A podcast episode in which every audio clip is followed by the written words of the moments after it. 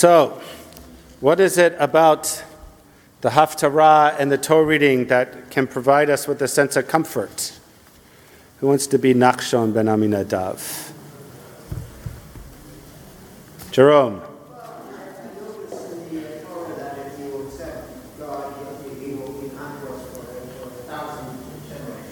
Right, so there's an opportunity in the fact that we're still reading Torah and we have the Haftarah that the covenant is not irreparably damaged. We can return to God, we can do tshuva, we can accept God, and if, as long as we keep our part of it, God will return us and maintain that covenant into the future. Good. Other thoughts?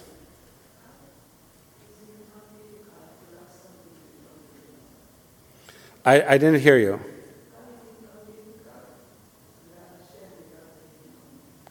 Um, so, what about that, though, gives you comfort? The faith, right? So, even though it's difficult to fully know God, we still maintain our, our love of God, right? We have Shema v'ahavta. There's still this sense of love, and we know that in loving relationships, sometimes we get annoyed. Sometimes loving relationships are hard. And yet, we have faith as a result of that love that will manage to work through it. Okay, other thoughts? Yes, Gary.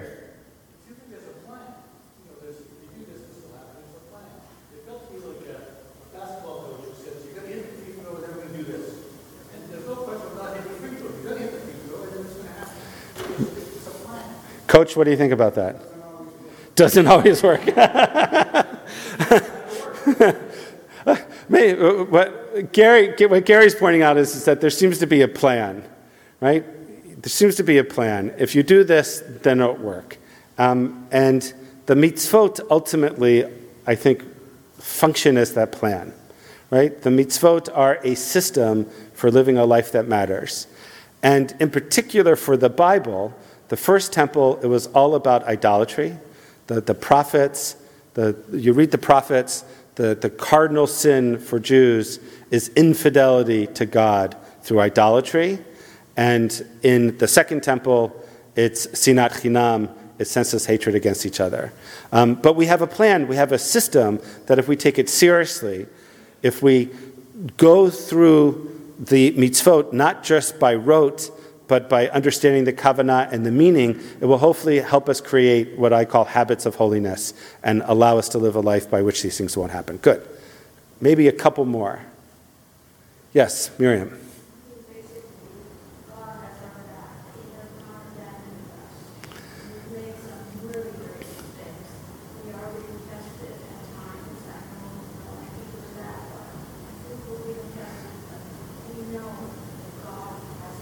Right. So certainly for the Torah and for the Haftarah, even though we were unfaithful, even though we were exiled from our land, um, as I said uh, previously uh, from the first comment, who Jerome's comment, that um, the brit, the covenant, is not completely damaged. God still has our back as long as we return to God.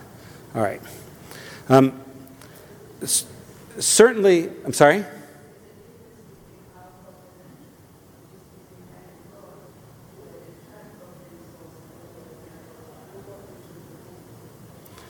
There, there, what's the difference?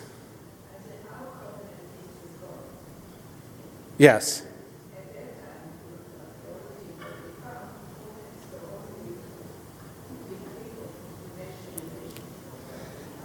Uh, I'm not so sure that that's fully the case. I think that in the ancient world, um, in the, but in the ancient world, covenants were um, more, there were covenants between people and people, but there were also covenants between, between God and the people. Um, if you look at the, the Hammurabi um, Code, for example, um, and you compare that to the Ten Commandments, yeah, the, the king was God in that system, but the, but the Aseret Hadibrot, if you, if you compare it to that, there's a lot of similarities we can learn from it. Um, I, I, want to uh, so we have, we have the ongoing brit of Torah, We have the Aseret HaDibrot still apply. We have Shema v'ahavta that we recite morning and night um, in order, uh, as Gary said, to help create this system, this plan of helping us learn to be faithful to God. Um, and we have this Haftarah uh, that uh, this Haftarah that is very interesting in the way in which it begins. And as my friend Avi Mayer pointed out, and he's now the editor in chief of the Jerusalem Post, uh, but he it was a, I shared it on the week end, week's end e-news that came out um, yesterday afternoon. Um, he shares, um, I think, some excellent Torah, which is worth repeating uh, this morning. Um, the opening of the words of the Haftarah are Nachamu, Nachamu, Ami, which are typically translated, even in our Chumash, as Be comforted, be comforted, my people, suggesting that it's God who is, uh, in whose name these words are being said, and who is consoling. It's God that is comforting God's people, Israel, after the destruction of the temple. But the word nachamu is a plural imperative. So the grammar of that word doesn't make sense with that translation. It is a command that seems to be directed towards more than just one recipient. In which case, a more accurate reading of the text would be Nachamu, Nachamu, Ami, comfort, O comfort my people. And in that reading, the identity of the recipient is a little bit more vague. It's not clear who should it, who was direct to. Um, in addition, as Avi Mayer points out, there's a chronological problem with the Haftarah of reading it in the way in which we commonly understand it. And that is, is that the first temple was destroyed in 587 BCE, long after Isaiah's death. How could Isaiah then be offering consolation for something that happened so many years after he walked this earth? Now, of course, commentators have all sorts of, of uh, explanations, not least of which is we're talking about prophecy. so, if you're talking about prophecy, it doesn't matter when it happens. It doesn't matter when it gets fulfilled, whether it's tomorrow, next week, next year, or 300 years later. prophecy is prophecy. Uh, Rabbi um, Abraham ibn Ezra, who's one of the preeminent scholars of Spain, um, agrees that the text may be directed at the prophet, but he offers an alternative reading he writes that God addresses his prophet or the chiefs of the people. So he expands the recipients to not only be the prophet, but also the leaders of the community. And that's how he resolves that, that problem. But it's curious in that um, for Isaiah, the leaders at that time were corrupt. And if they were corrupt, then how are these leaders going to provide comfort, which I, I, suppose, Elaine, is the conversation that we were having during the Haftarah. Right? I, I pointed out that um, just yesterday, uh, four members of Likud publicly announced that they were not going to support any more judicial reform without compromise. That they seem to have finally have gotten the message that more than just the substance of the debate, the process of the debate, the divisive nature of the debate in Israel, is not sustainable and cannot stand. Um, of course, Elaine's response, the correct one is, where were they before? right? Why now?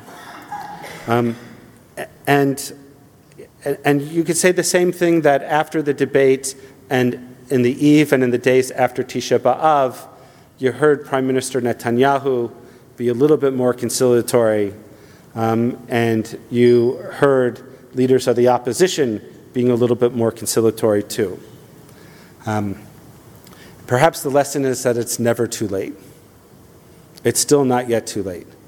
And maybe the coming of Tisha B'Av, which didn't seem to impact them on the fact that it was on the horizon, but, but maybe the break of having this holiday, reading the commentaries and the, the text itself, thinking about the impact and the meaning. I mean, that's an amazing thing for me, right? You want to talk about Jewish Israel as a Jewish and democratic state?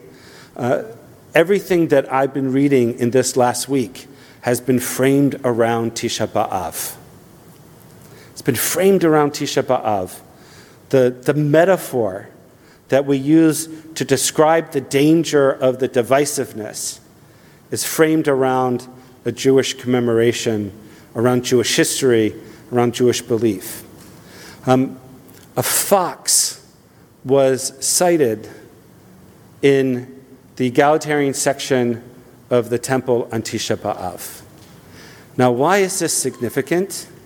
Because according to the Talmud, Rabbi Akiva saw and his and, and other rabbis were walking through the ruins of the of the temple, the Beit Mikdash, and they saw a fox. And Rabbi Akiva's colleagues started to wail because the fox was the prophecy of, of Uriah who said that the temple would be destroyed and, and foxes would roam around the top of it. And said Rabbi Akiva, if Uriah's prophecy is true, then so must be Zechariah's prophecy, which prophesied about a coming redemption and the rebuilding of the temple. You can't just say that a, a negative prophecy is true without also understanding that a positive prophecy is true.